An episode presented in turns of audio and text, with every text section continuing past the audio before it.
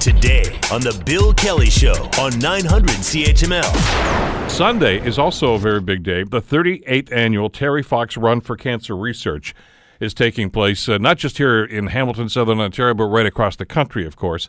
This has been uh, become a, a tradition now in this country, and it's obviously to raise money for cancer research, but at the same time, honor the memory of uh, one of the greatest Canadians of all time. Joining us to talk about this is Fred Fox, uh, who is the manager of uh, support relations with the Terry Fox Foundation, and of course, Terry's older brother. Fred, thank you so much for joining us. It's great to have you on the program today. Well, thank you. Uh, great to be with you. Just talk a little bit about the uh, the run and the tradition that's gone on here. Uh, I, am I still remember that day. I mean, I was uh, in North Toronto working at a radio station there when Terry made his run through the GTA. Uh, and it was uh, uh, an inspiring. I mean, the, the, you run out of superlatives and adjectives talking about exactly what Terry did uh, and what he was attempting to do back in 1980, don't you? Yeah, it was uh, uh, an amazing time. It certainly was. I, I was have had the great opportunity to be with Terry when he arrived in in Toronto. I wasn't with him that much during the Marathon of Hope. It was our brother, younger brother Darrell, and. Mm mom and dad and my sister flew to Toronto and to see Terry arrive uh, there on July 11th, and I ran with him down University Avenue to Nathan Phillips Square, and um, it was it was an amazing thing. And you know where Terry started in Newfoundland, not very many people knew what he was doing, and uh, but he was so determined to get home. And uh, what was the driving force was um, wanting to make a difference in cancer research in this country, and uh, and the motivation was you know the the memories of seeing young and older people going through uh, the, that disease.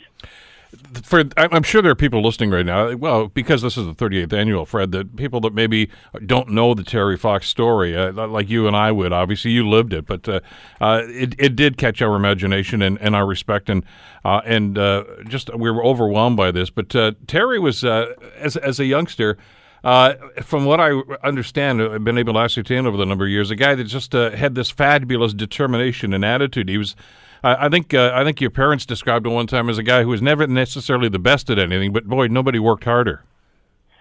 No, and, and it's true, and that's my message when uh, I get an opportunity to speak at schools. And I'm in Alberta right now. I was in Ontario, Southern Ontario last week, and and heading back next week to speak to schools. And that's my message. Um, you know, we might think of Terry as being a, a Canadian hero. Somebody must have been a fantastic athlete to run a marathon every day for 143 days. But simply Terry, as a as a kid, as a teenager, even in, into university, was just an average athlete, not the best, not the fastest, not the strongest, and or the best student in class. He had to work harder than anybody, and that's usually my message to uh, to kids who you know, kids that weren't born 38 years ago know so much about Terry. They're they're inspired by Terry. They want to model themselves after Terry because of those characteristics that we uh, know of him so well. Well, he met one of the greatest challenges, of course, when he was diagnosed. He was what, 18, Fred, when that diagnosis was was given? Yeah, 18, 1977, uh, first year of university at Simon Fraser in the Vancouver area. So um, something that was very new to our family, is, is you know, as far as we knew.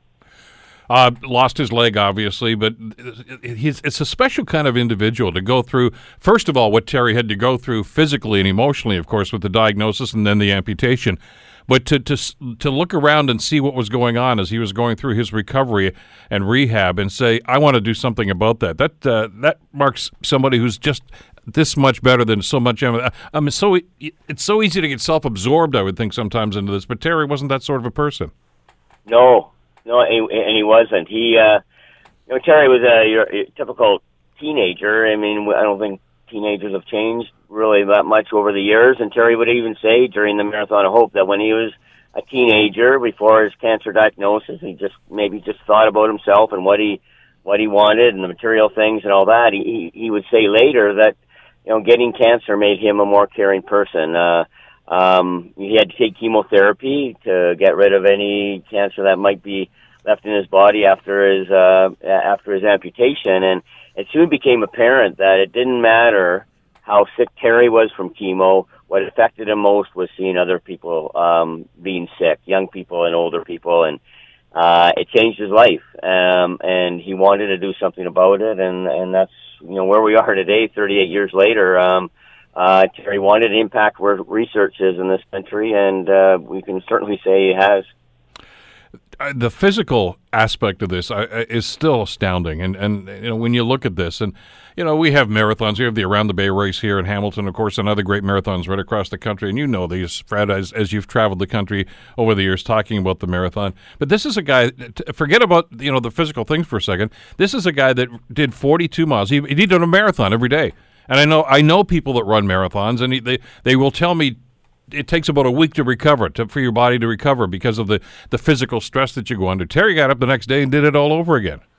It's funny you mentioned the the week of recovery because uh, that's kind of what I've been saying the last little while. Last year, I ran a marathon in Eugene, Oregon, and uh, a year ago, and that's what I say. It took, it took me a, a week to recover, and Terry was doing it every day for 143 days. He ran a, a marathon, 42 kilometers, some days 50 kilometers a day, and uh, on, on an artificial leg, and, and on a on a leg that was designed for walking. And and as we found out later, um, well, you know, who knows when, but uh, as he got was making his way through northern Ontario, he not only was running a marathon every day with an artificial leg, but with uh, two. Um, two tumors in, in his lungs. There's one the size of a golf ball, one the size of a lemon in his chest. So what kind of determination and, and sacrifice was Terry making to, to get into those miles every day?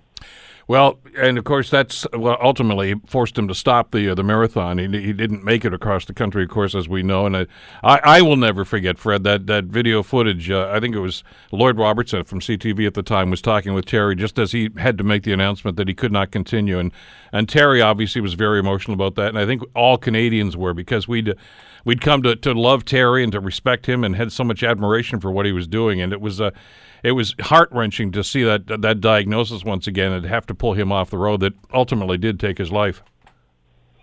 Yeah, um, you know, early on in uh, Terry's Marathon of Hope, he was I think he was only about two weeks into the run in Newfoundland. He was still in Newfoundland. Terry would journal at the end of the day every day during his run. And uh, this one he, one day he wasn't having a very good day, and he would write in his journal later on that evening. He would write, if I quit now, I'll be letting so many people down. And I think that's uh, that emotion that we saw of Terry on the day that he was uh, forced to, you know, be pulled off the road and not run on September 1st. I, he, you know, that was what he was probably thinking. He he was not happy that he couldn't complete what his goal was, uh, finish what he started, but he truly felt uh, personally that he was letting uh, cancer patients down in this country, and uh, we all know that it, that's not the case, but that's how he was feeling time. When uh, when Terry passed away, he died in June 1981. Uh, the family decided to carry on uh, this tradition, obviously, and uh, thus was born, of course, the Terry Fox Run, uh, the annual Terry Fox Run. Did you ever, in your wildest imagination, Fred, think that this would carry on and grow to the extent that it has over the last 38 years? No, not at all. And uh, you know, Terry Terry was aware before he passed away that there would be an annual event held in his name to continue raising money uh, in his honor and and to his goal. And and you know, our family for sure has been involved.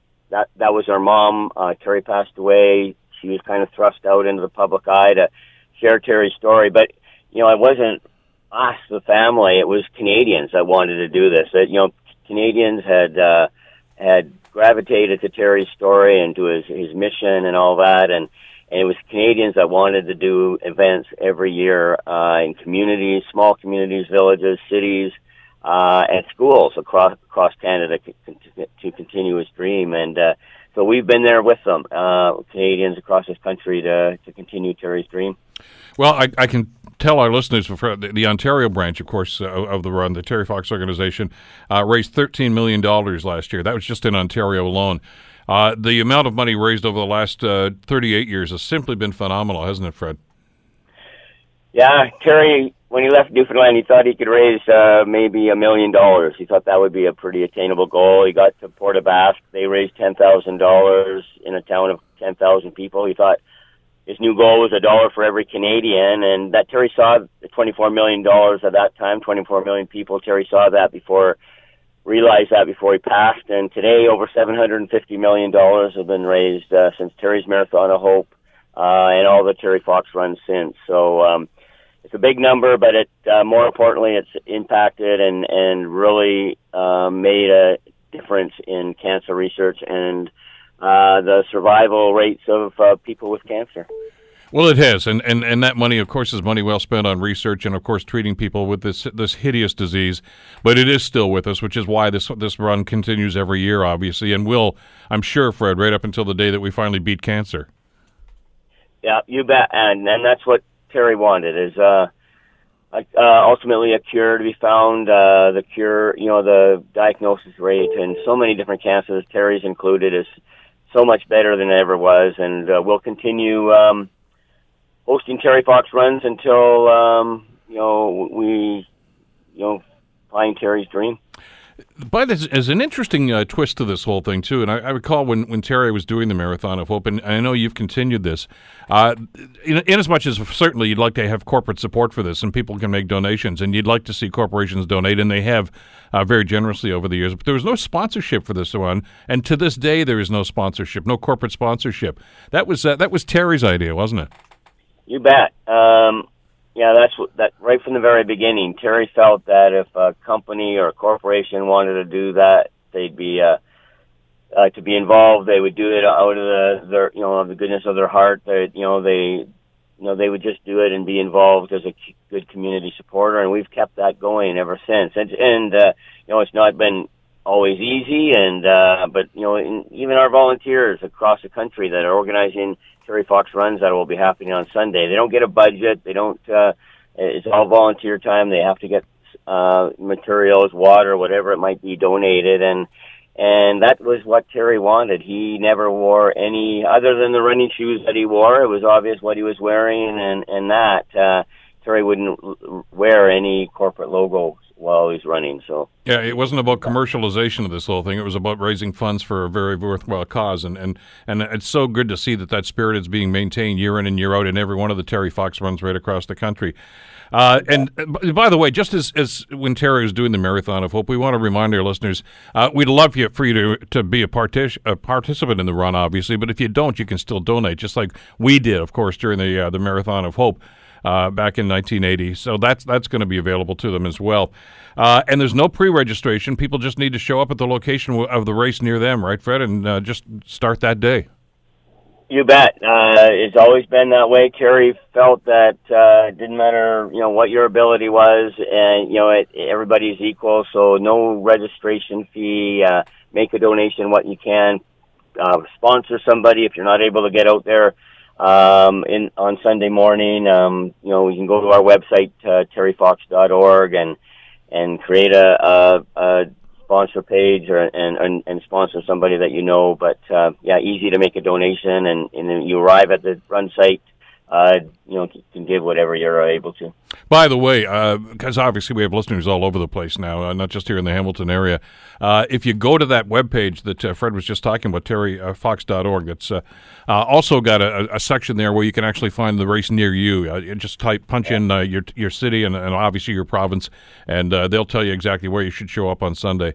it's it's a remarkable tradition, and it's become a, a Canadian tradition uh, to uh, obviously raise funds for a very worthwhile cause. But uh, each and every year, I know that uh, Terry is in our minds and in our hearts, Fred, uh, as for those of us that are going to be participating in the race or contributing uh, for this great cause as well. congratulations to thousands of volunteers right across the country that do this every year uh, because they know how important this is, and uh, and to you and the Fox family, Fred, uh, for for carrying on with this and and allowing us to to share in a memory of just a great human being and a great Canadian.